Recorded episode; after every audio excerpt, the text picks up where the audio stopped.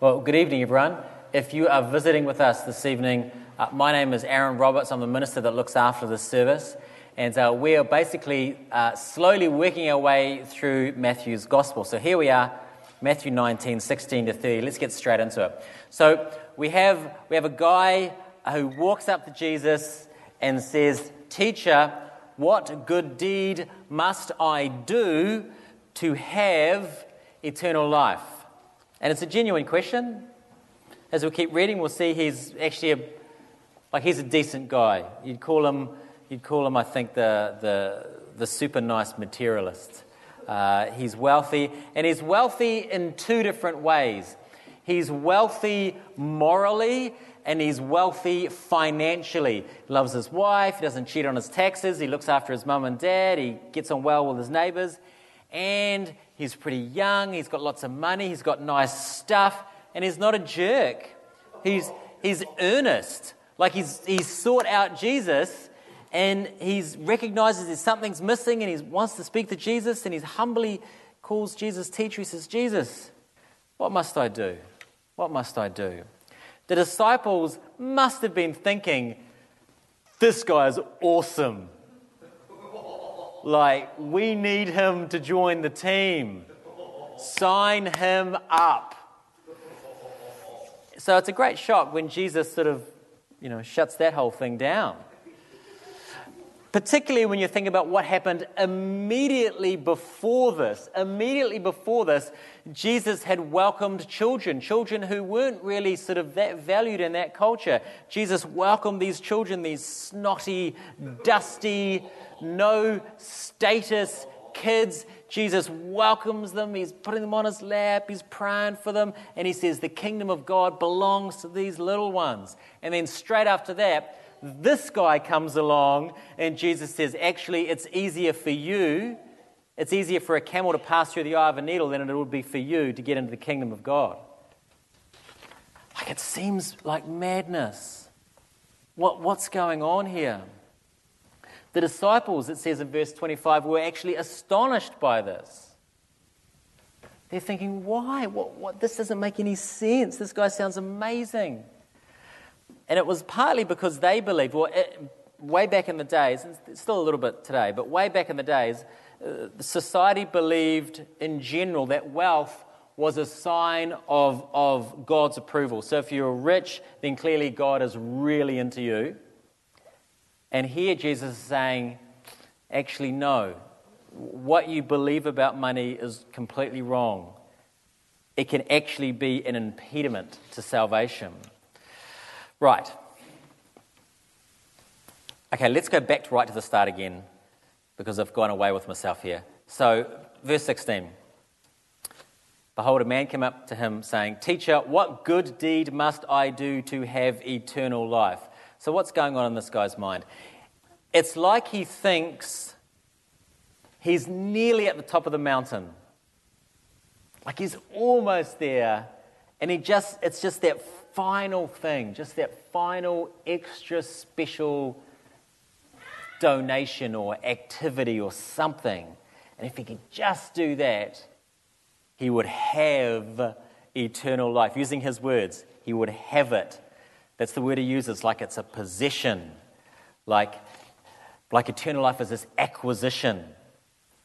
I want to remind you of later on in the passage when Jesus talks about eternal life in verse 29. Listen to the difference in how Jesus talks about eternal life. He talks about people inheriting eternal life. In other words, it's a thing that's given to you, it's gifted to you. Salvation is not something you do, using the rich young ruler's words. It's something you receive, but this man wants to just to grab a hold of it, to have it. So, our rich young ruler, as impressive as he seems, he does not have a clue about God's kingdom or how it works. But Jesus loves him. In, in Mark's gospel, it relays the same story. It says Jesus turned, looked at him, and loved him.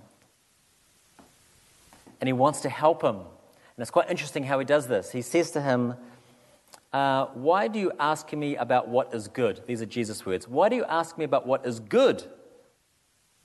There is only one who is good. What's going on there? This word good. So, this is what the man uses. He says, What good must I do? Jesus really wants them to think about this word good. And Jesus says, Look, God, it's only God is really, really good. Now, remember this rich young man, he, he, was, he was very wealthy, and in that culture, people would have been pandering to him, telling him how smart he is, how nice he is all the time. And he probably thinks he's mostly really good, just missing a bit. And Jesus says, Well, brother, there's your level of goodness, and then there is God's level of goodness, and you need to think about that. We could say it like this The rich young ruler has a, like this plumb line of how he thinks he is doing in God's world. And Jesus says, compared to the standards of God, you're bankrupt. And Christ isn't trying to be mean or discouraging to him. Christ is trying to puncture the man's confidence in his own works, in his own righteousness, by saying, No one is good except God. This guy thinks he's so morally successful and he's, he's, got a, he's done a lot of great stuff and he wants to add eternal life to his list of achievements. And Christ says, You are utterly lost. Christ wants him to see this. This guy has no sense of the infinite distance between himself and God. And if he did, he would fall on his knees and say, Lord, have mercy. Lord, have mercy on me. Moving on. Jesus says, You want life? You want eternal life? Keep the commandments. And the man says, quite confidently, Which ones? Thinking he's in pretty good shape. Jesus says, You should not murder, you should not commit adultery, you should not steal, you should not be a false witness, honor your father and mother, love your neighbor as yourself. Now, if you know anything about the Bible, if you've been around Christianity stuff for a while, you know that how many commandments are there? It's like 10. How many does Jesus mention? Five. Five. And he just mentions the one, ones that relate, like the kind of like the horizontal ones, about how we get on with each other. All the commandments that are quite observable commandments. You can see it in other people. Because this guy's he's looking at other people and thinking, I'm, I'm, pretty, I'm in pretty good shape because I, I sort of get on with people, I'm respectful, and, you know, maybe you've done this. Jesus doesn't mention the first four commandments, how we relate to God, the vertical ones. And he doesn't mention the last one, do not covet. But of the ones that Jesus does mention, the guy's like, yeah, yep, I'm in good shape. Good shape, done that. You can tick those boxes. Jesus is, in a sense, I think, sort of setting him up. Christ is now going to ask him a question that's very exposing. So he wants the rich young ruler to see that, yes, he has broken some commandments and he's, he's broken some really big ones. He's broken the last one, do not covet, which means he's actually broken the first one, have no other gods before me. So Jesus says to him, If you would be perfect, go, sell what you possess and give to the poor, and you will have treasure in heaven, and come follow me. This word perfect in English, it's like when we think perfect, it's, we have a sort of a. Um, uh, the Greek word is teleios, but in English, it's, it's like got a mathematical tinge to it in English. In the original language, it's more, it's, it's not so much mathematical perfection, it's, and it goes beyond moral perfection. It's a word that means being totally integrated with God's will. So Jesus is saying to this guy, there's no like extra little thing you have to do, no extra donation, no extra special work. He goes, You're not, you're not missing that last little bit. If you want eternal life, you want to be in the kingdom of God, it's going to mean for you a total revolution of your life. It's going to mean selling all your stuff, giving that money to the poor, and following me. Now, do you see there? Jesus asks two things of this man. There's the selling and the giving to the poor, and there's the following of Jesus. Two separate things, but we don't, we don't, we don't separate these things. But we will say this about them charity alone charity was not the thing the guy was missing. It Wasn't like really good guy, but probably could give away a bit more money. Charity was not the last thing that just tipped him into the kingdom.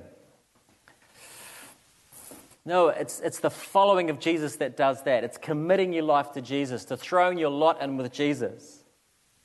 The charity part shows you that that commitment is real because Christ's goal for that guy was not poverty. Christ's goal for the guy was following him, and his money and his stuff stood in the way. He wanted to be that guy's great treasure. And he looked in his heart and he knew that it was money that was his great treasure. Verse 22 When the young man heard this, he went away very sorrowful, for he had great possessions. He, he's, I think he's the only person Jesus called to follow him in the Bible who did not.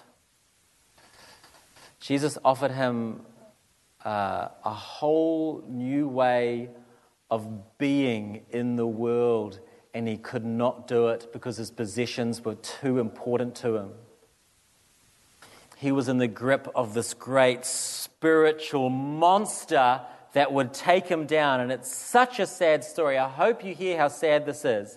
The guy had everything, he even had religion, but he wasn't free. And in a real sense, he didn't even have his money. His, his money had a hold of him. And in the end, he lost both eternal life and he lost the adventure of a lifetime. You might be thinking, yeah, but that's such a big call of Jesus, right? Getting this guy to just give everything up, like give it all away. That's so hard, isn't it? How could he, how could he ask him to do that just on the spot? What should have this guy done? What should he have done, the rich young ruler? Well, he could have said, Jesus, and this would have been acceptable. He said, Jesus, I want to, I want to, I can't. Forgive me, help me. I am completely lost but I want you. He didn't say that.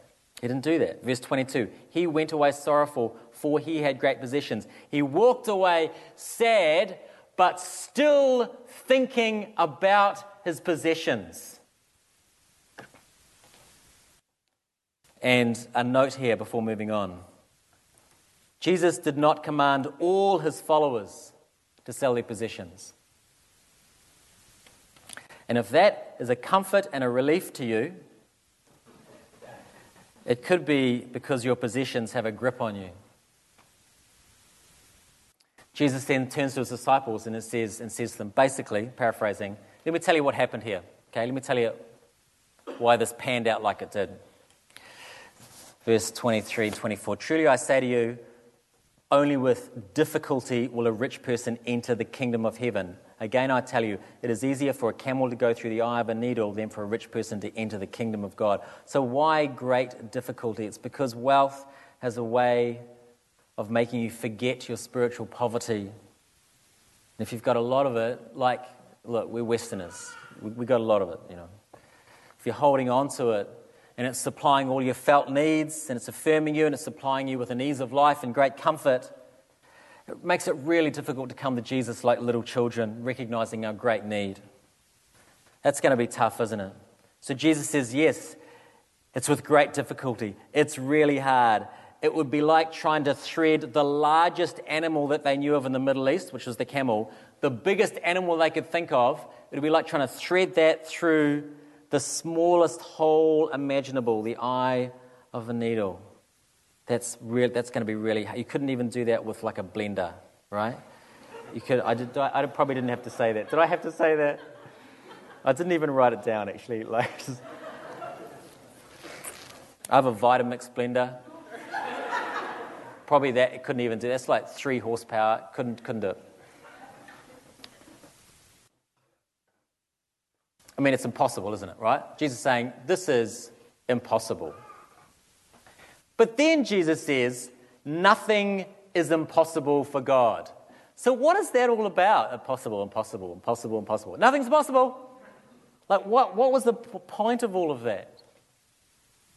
Jesus is trying to place salvation, this idea of salvation, what that looks like, in the camp of supernatural, miraculous event.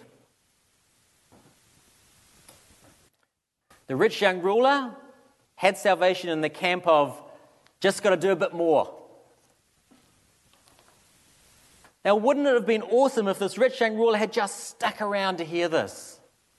But he's gone thinking about his money. Wouldn't it have been awesome if, if the rich young ruler had stuck around and heard that God is in the business of taking someone whose life is completely poisoned by an idol? money or sex or power, whatever it is, family, whatever it is. Taking a person whose life has been poisoned by, by, by making this, this thing that is not God, the God of their life, taking that person and making them a brand new person by His Holy Spirit. But he never gets to hear it. The story keeps going. Peter, then, always happy to speak up, and it's, it's kind of a semi funny line. He says, See, see, we have left everything and followed you. What then will we have? It's a great line. We're all thinking it. We're all thinking it. It feels a bit, it's a bit self centered, isn't it? We've left everything. Things must be going to pan out pretty good for us then, right? Is what he's thinking. It's a surprise that Jesus doesn't tell him to calm down and you know get to the back of the line here, but he, he doesn't. Jesus says, "You are right. You're right. There is great reward for the followers of God." And, and listen to these words carefully here. Um, some of them are quite hard to understand, and I'm kind of almost finished here. Jesus says, Truly I say to you, in the new world, the world that God will recreate, when the Son of Man will then sit on his glorious throne, you who have followed me will also sit on 12 thrones, judging the 12 tribes of Israel. Can I just stop here? Um, Jesus is saying somehow these folks are going to share in his authority. We don't really know what that means or looks like. So we'll keep going here. And everyone who has left houses or brothers or sisters or father or mother or children or lands for my sake will receive a hundredfold and will inherit eternal life. But many who are first will be last, and the last first. If you follow Jesus and you experience real suffering and sacrifice as a result, following Jesus through this, in the new world that God creates, in that world, there will be no regrets. Forever and ever, there will be no regrets. Jesus will be on the throne, He will do away with evil, and you will enjoy abundant life that never ceases. And whatever you lost in this life because of your faith will be paid back a hundredfold. I find this tremendously encouraging because the cost of following Jesus is sometimes very high, but Jesus promises us there will be no regrets. It will all be worth it. So let me finish with two sentences. Whatever is coming between you and Jesus, release it. And know that what you receive from God will make that look like nothing in eternity. Amen.